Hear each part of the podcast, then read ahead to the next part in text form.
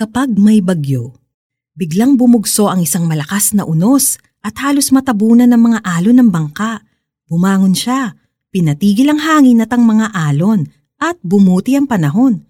Namangha silang lahat at sinabi, ano kayang uri ng tao ito? Maging ang hangin at ang lawa ay sumusunod sa kanya. Mateo 8:24, 26 to 27. Nakatakot na tanawin ang iniwan ng Super Typhoon Yolanda sa Samar at Leyte noong 2013.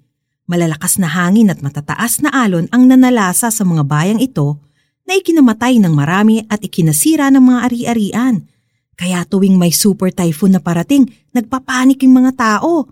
Alam natin mula sa na-experience natin sa Yolanda na hindi kayang pigilan ng tao ang storm surge. Nagpanik din ang mga ni Jesus nang datnan sila ng malakas na bagyo sa lawa at halos matabunan ng alon ng bangka nila.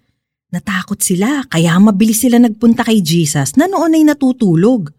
Nang magising si Jesus, sinabi niya sa kanila, Bakit kayo natatakot?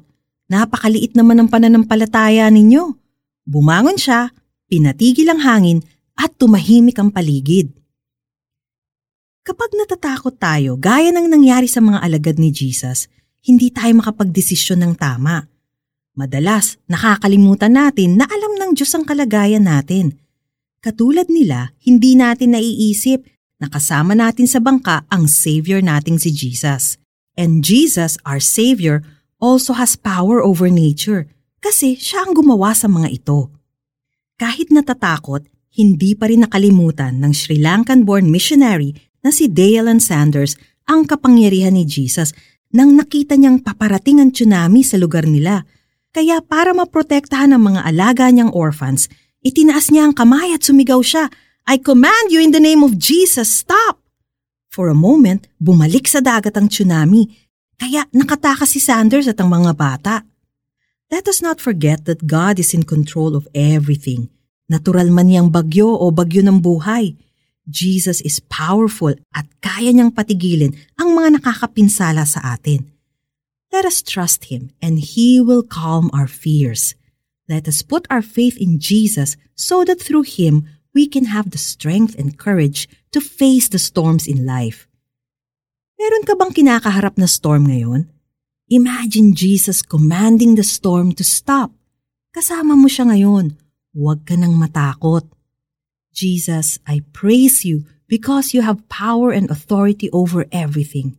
Thank you that you command every storm to be calm and make me safe. Amen. Para sa ating application, ano ang natutunan mo ngayon na dapat mong gawin kapag may nararanasan kang bagyo ng buhay? Biglang bumugso ang isang malakas na unos at halos matabunan ng mga alon ng bangka. Bumangon siya, pinatigil ang hangin at ang mga alon at bumuti ang panahon. Namangha silang lahat at sinabi, ano kayang uri ng tao ito? Maging ang hangin at ang lawa ay sumusunod sa kanya. Mateo 8:24, 26 to 27. Na-bless ka ba sa devotional na ito? I-click ang share button to bless someone today.